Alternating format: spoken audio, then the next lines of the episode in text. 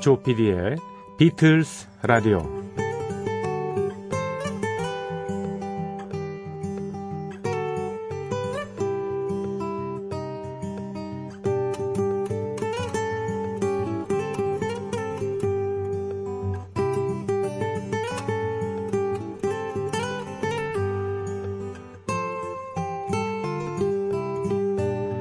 유럽의 스위스, 체코, 헝가리, 오스트리아, 아시아의 몽골, 네팔, 부탄, 남미의 파라과이, 볼리비아,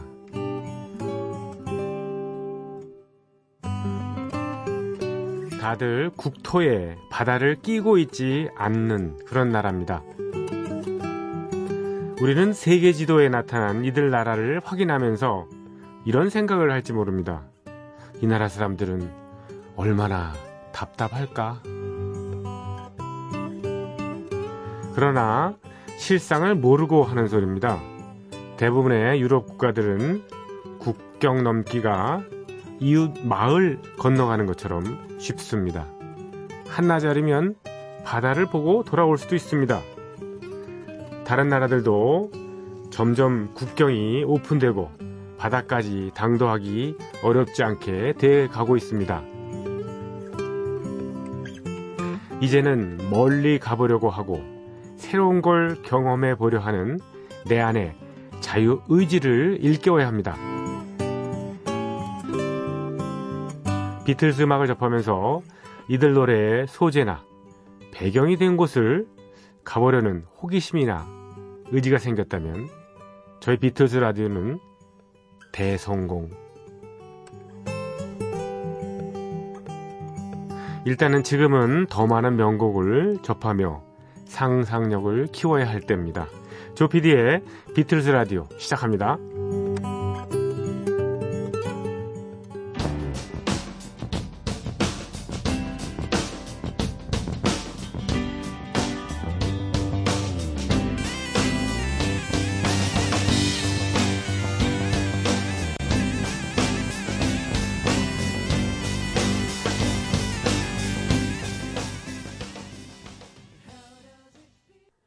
안녕하십니까. 조피디의 비틀스 라디오 시작했습니다.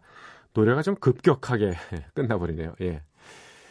5월 11일 어, 새벽 3시 지났죠? 첫 곡으로 Baby You Are a Rich Man 어, 이라는 곡을 띄워드렸습니다. 비틀스의 오리지널 버전은 1967년에 나왔던 Magical Mystery Tour 그 앨범에 수록되어 있었는데요. 오늘은 케니 하월스, 폴 멜라시종 그리고 리 플라이어 이렇게 세 사람의 뮤지션이 함께한 리메이크곡으로 띄워드렸습니다. 이 예민하신 분들은 약간 소음을 들으셨을지도 몰라요. 예, 여기에 저, 이 멍멍이 소리가 이렇게 가끔 들어갑니다. 글쎄, 요즘에는 글쎄, 뭐, 어, 이 방음 장치가 아주 어, 완벽하게 되어 있는 스튜디오에서 녹음하는 그런 것도 많지만은 그렇지 않고 좀 오픈된 데에서 이 녹음을 해서 음원을 내놓는 경우도 꽤 있는 것 같습니다.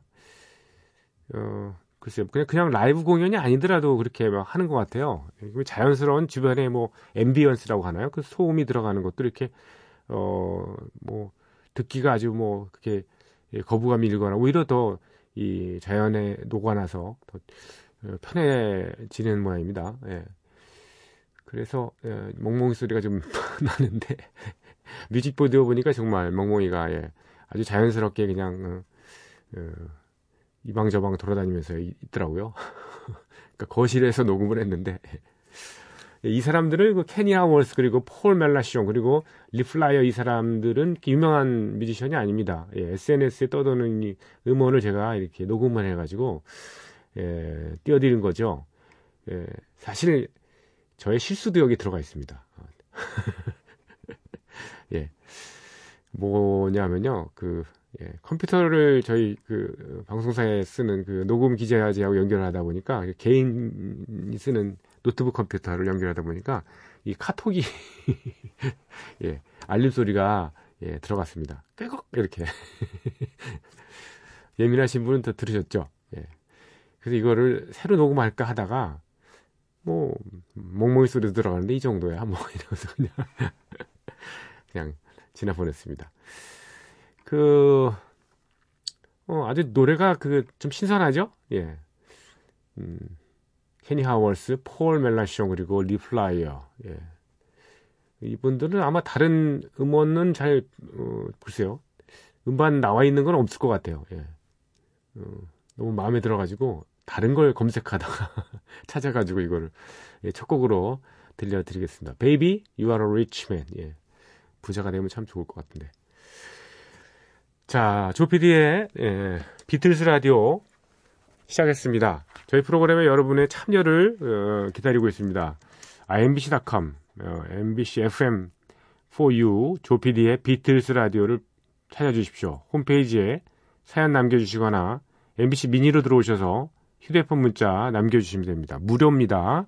또 샵 8000번을 이용하시는 분은 요금이 별도로 부과된다는 사실도 어, 알려드립니다. 거기는 이제 짧은 건 50원, 긴 거는 100원의 정보 이용료가 든다는 사실입니다. 어, 손편지 주실 분들은 마포구 성암로 267번지 예, 조피디의 비틀즈 라디오 담당자 앞으로 보내주시고요. 저희 프로그램 뭐 누누이 말씀드립니다만 새벽 3시라는 아주 결정적인 약점이 있습니다.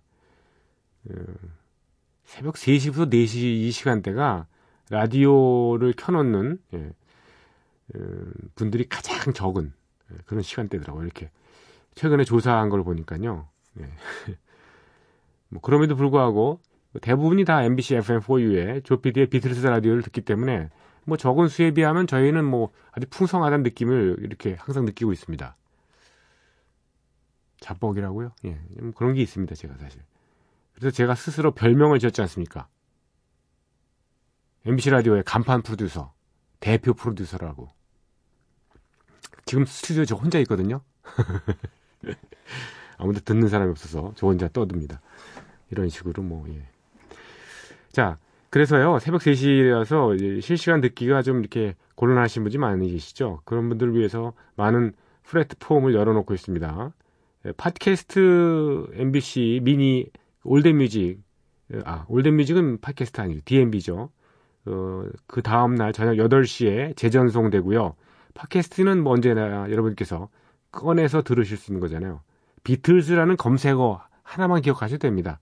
비틀즈를 특화된 특화시킨 예, 라디오 방송 또는 팟캐스트는 어, 한국에서는 저희 프로그램이 유일하기 때문에 뭐 세계에서도 거의 유일하지 않겠습니까? 예.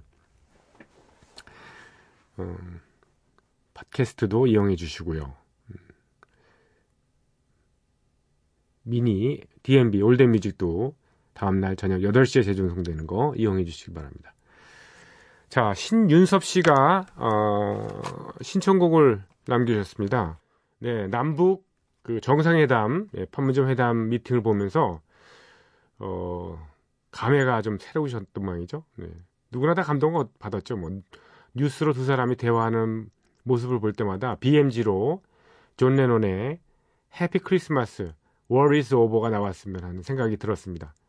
비틀스 음악이 모든 노래가 좋지만 특히 존 레논은 평화를 사랑했고 이런 시기에는 이런 노래를 듣는 게 어떤가 해서 추천을 해드립니다 하셨습니다.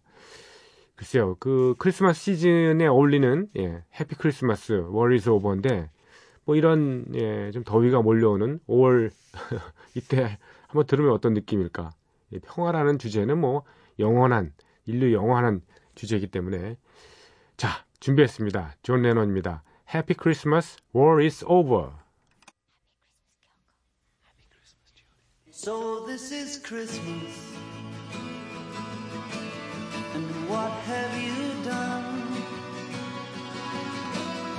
Another year over. And you won't just begun. And so this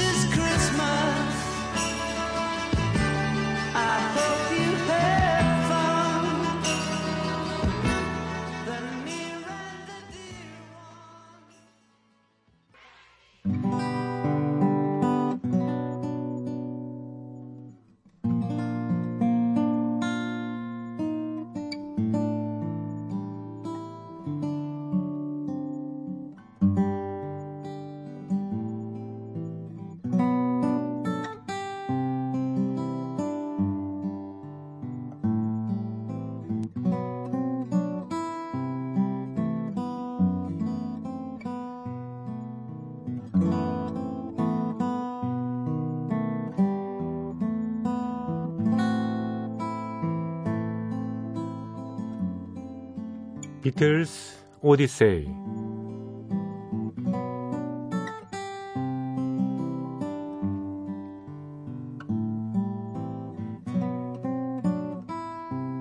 비틀스 오디세이는 비틀스가 음악 활동을 하던 시기의 이야기입니다.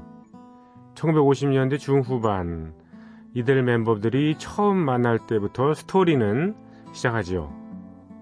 1960년대 그리고 이들이 해체 수순을 밟은 1970년까지 그룹 활동의 전 과정을 연대기로 훑어드리는 시간입니다.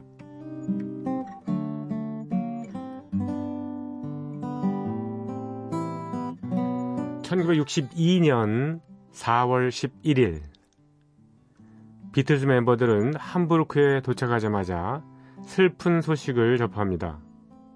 비틀즈의 절친한 친구이자 유능한 베이스 연주자 스튜어트 서트클리프가 세상을 떠났다는 소식이었습니다. 존 레논, 폴 맥카트니 그리고 조지 해리스는 친구를 잃고 크게 상심합니다.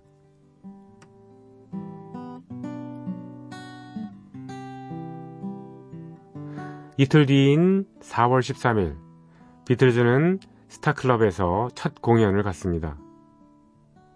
스타클럽은 함부르크에서 가장 최근에 오픈한 락클럽이었습니다.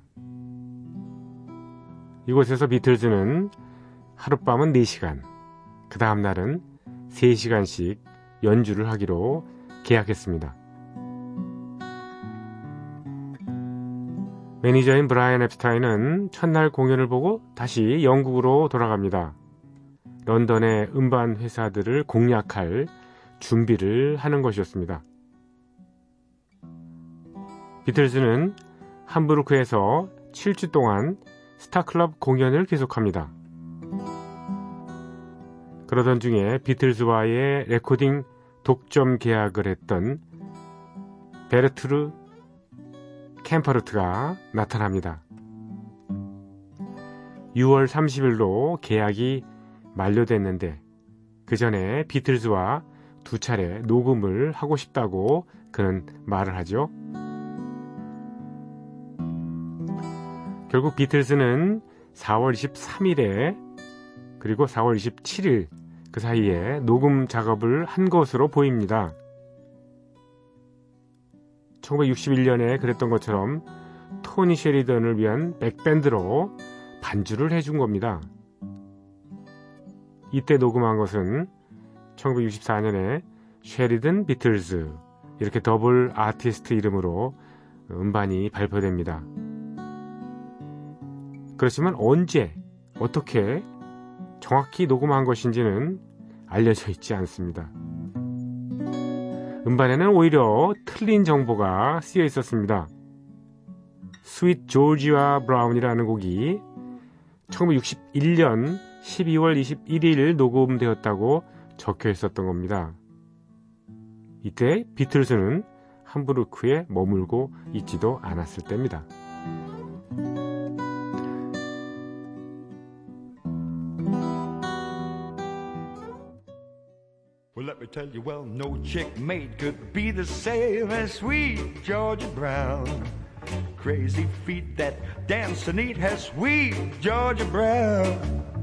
Fellas sigh and even cry for sweet Georgia Brown. I'll tell you just why. You know I don't lie. Oh, it's been said she knocks them dead in any old town.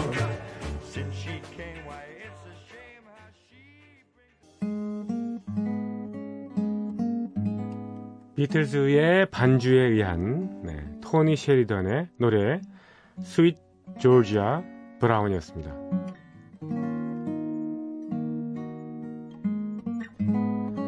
그리고 두 번째로 녹음한 것이 무엇인지에 대한 기록도 엇갈립니다. 리버풀에서 발간한 Mersey Beat의 보도에 의하면 Swanee River로 돼 있지만 핏베스트의 자서전에는 스키니 미니라고 되어 있습니다. 아무튼 어느, 어느 것을 연주했던지 간에 1964년에 발매된 음반에는 이 곡들이 어, 실려 있지 않았습니다. 왜냐? 두 곡 모두 완벽한 것으로 여겨지지 않았기 때문이겠죠? 스키니 미니 반주는 비틀스가 연주한 것처럼 들리지는 않습니다. 반면에 수완이 리버는 짧은 색소폰 연주가 포함되어 있긴 하지만은 전반적인 반주는 비틀즈의 것으로 보입니다. 수완이 리버의 색소폰 연주 부분은 1964년 초 토니 셰리던이 부른 수, 스윗 조지아 브라운을 다시 취입할 때에 연주되지 않았나 그렇게 추측하고 있습니다. 하지만 비틀즈가 언제 어디에서 무엇을 녹음했는지는 정확히 알려져 있지 않습니다. 한번 비교해서 들어볼까요? 비틀즈의 반주인가? 아니면 다른 사람들의 연주인가? 토니 셰리던 그리고 비틀즈의 음반으로 되어 있는 수아니 리버 그리고 스키니 미니입니다.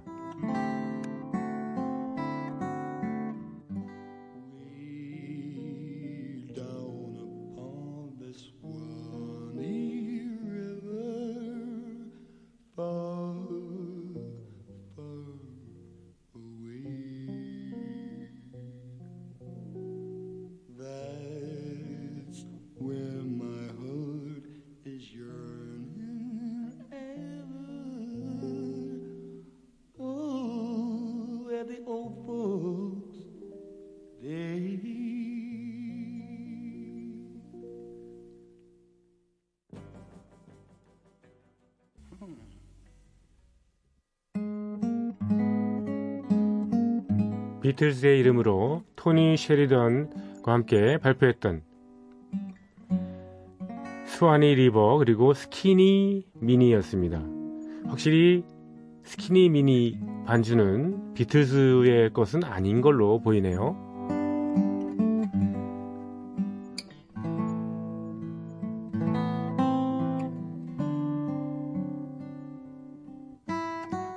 (1962년 6월 6일) 비틀스 멤버들은 애비로드에 있는 EMI 스튜디오를 처음 방문합니다.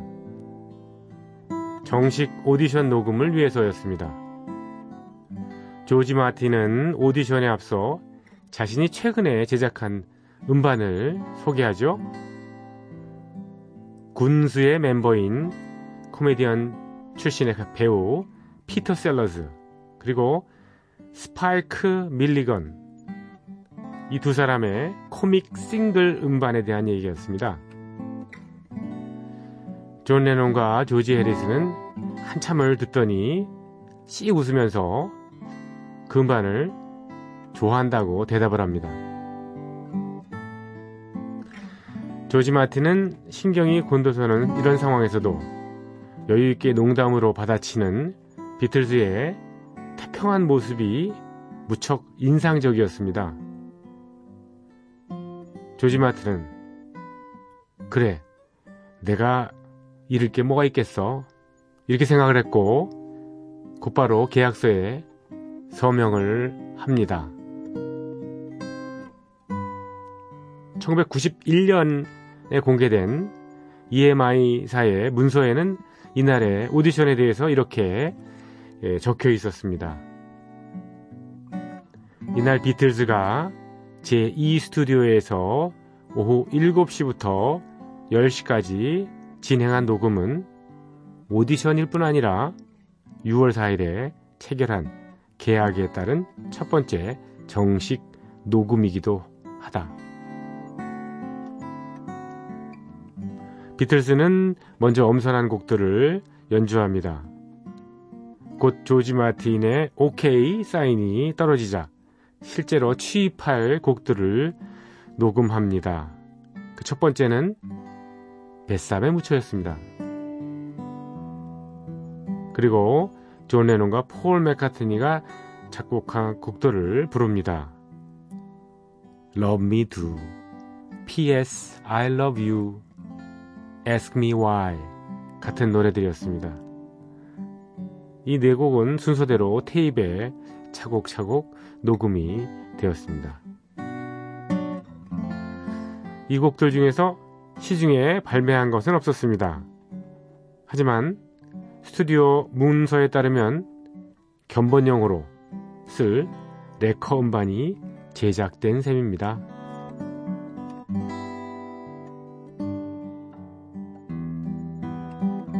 오늘 비틀스 오디세이는 여기까지입니다. 내일 이 시간에 이어드리고요. 비틀스의 라틴? Bésame Mucho입니다.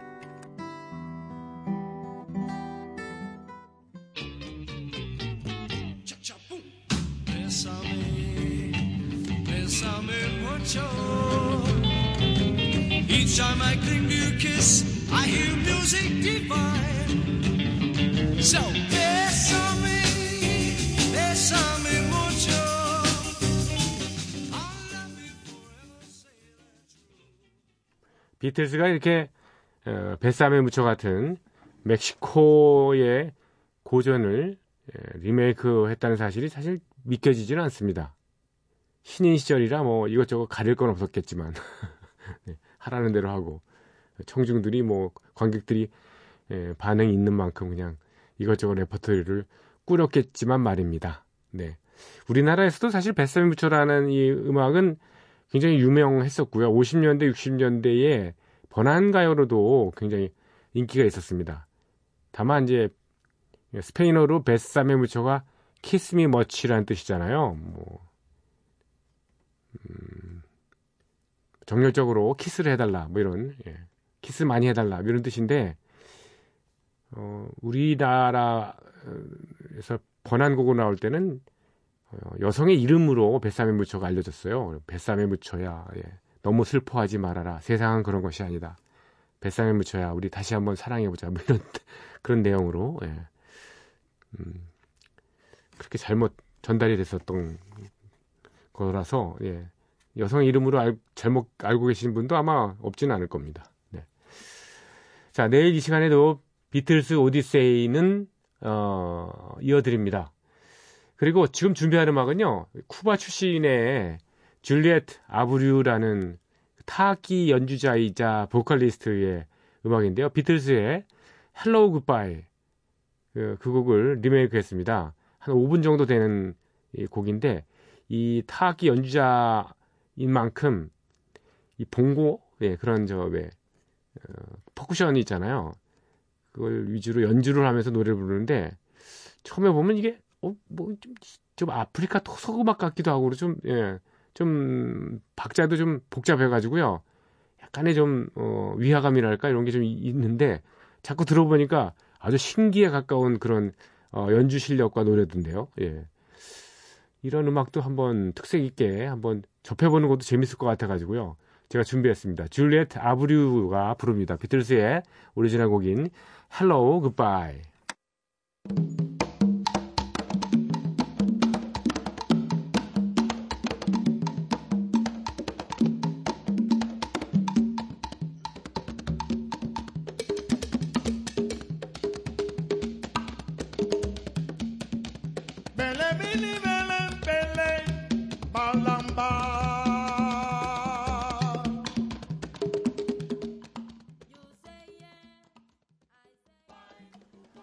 출신의 예, 타악기 연주자이자 보컬리스트인 줄리엣 아브르의 예, 연주와 노래였습니다. Hello Goodbye였죠. 비틀즈의 추천곡입니다. 예, 저희 MBC의 예, 디스크자키를 맡고 있는 여러 그 명사들이 예, 한국 추천을 주로 하는데 오늘은 어떤 분인가요? 네, 안녕하세요. 2시의 데이트 진행하고 있는 예, DJ 지석진입니다. 예. 아, 비틀즈 라디오가 뭐 생긴다고 해가지고 저도 한 곡 추천하고 싶어서 이렇게 마이크 앞에 섰는데요. 저는 사실 비틀즈 저보다 훨씬 이전에 활동하신 분들이지만 어렸을 때부터 계속 들었던 음악이고 또 저 어릴 때는 팝들을 굉장히 많이 들었었거든요. 그 중에서 비틀즈 음악 하면 정말 안 좋은 노래가 없을 정도로 진짜 명곡들을 많이 발표한 그런 팀이잖아요. 그 중에 뭐 예서데이도 저도 좋아하고 Imagine 뭐 이런 것들 굉장히 좋아하는데 제가 제일 좋아하는 비틀즈 노래는 사실 그 레리피입니다. 레리피. 아, Let It Be 굉장히 좋아합니다. Let it be, let it be, let it be, let it be. 이렇게 아마 가사를 다 몰라도 요 부분은 다 따라, 전 국민이 다 따라하지 않을까. 예, 영유아 제외하고요. 예, 그런 생각이 드는데, 아, 오늘 이 시간을 통해서 제 신청곡을 틀어주시면 저 또한 굉장히 영광일 것 같습니다, 여러분. 예, 비틀즈의 Be 꼭 틀어주세요.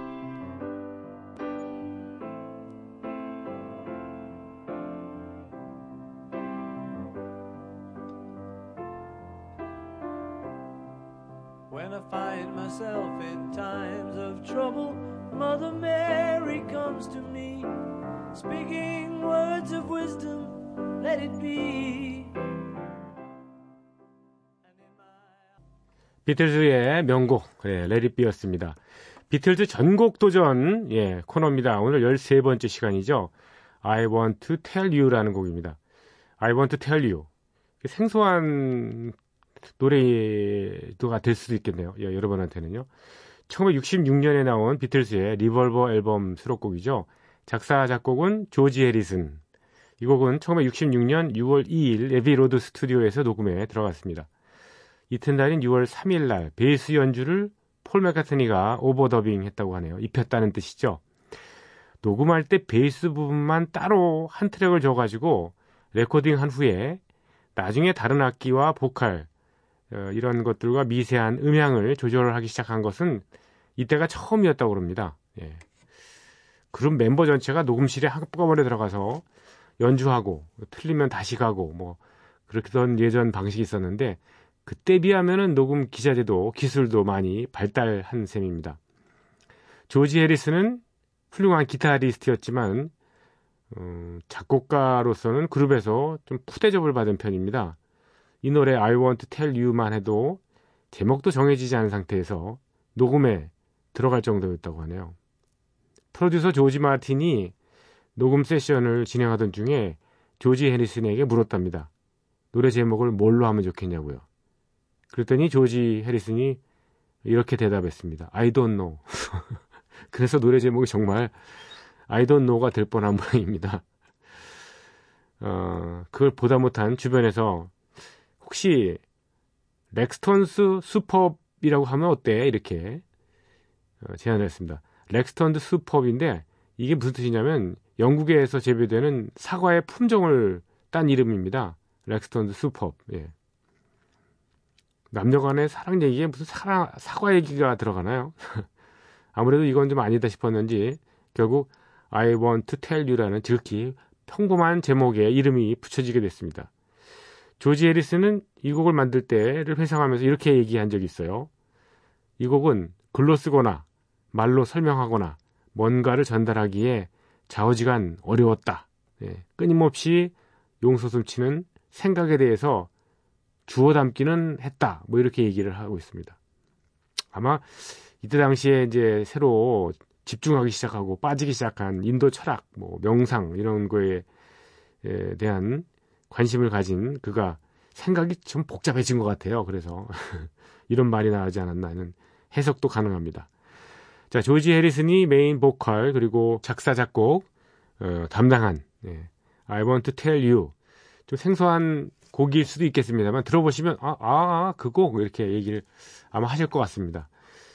어, 조지 해리슨 예, 메인 보컬로 들으시고요. 그리고 어, Live in Japan에 예, 나중에 음, 조지 해리슨이 일본에서 공연했을 때 그 라이브 버전을 한번 이어 드려보겠습니다. 시간 되는 때까지요.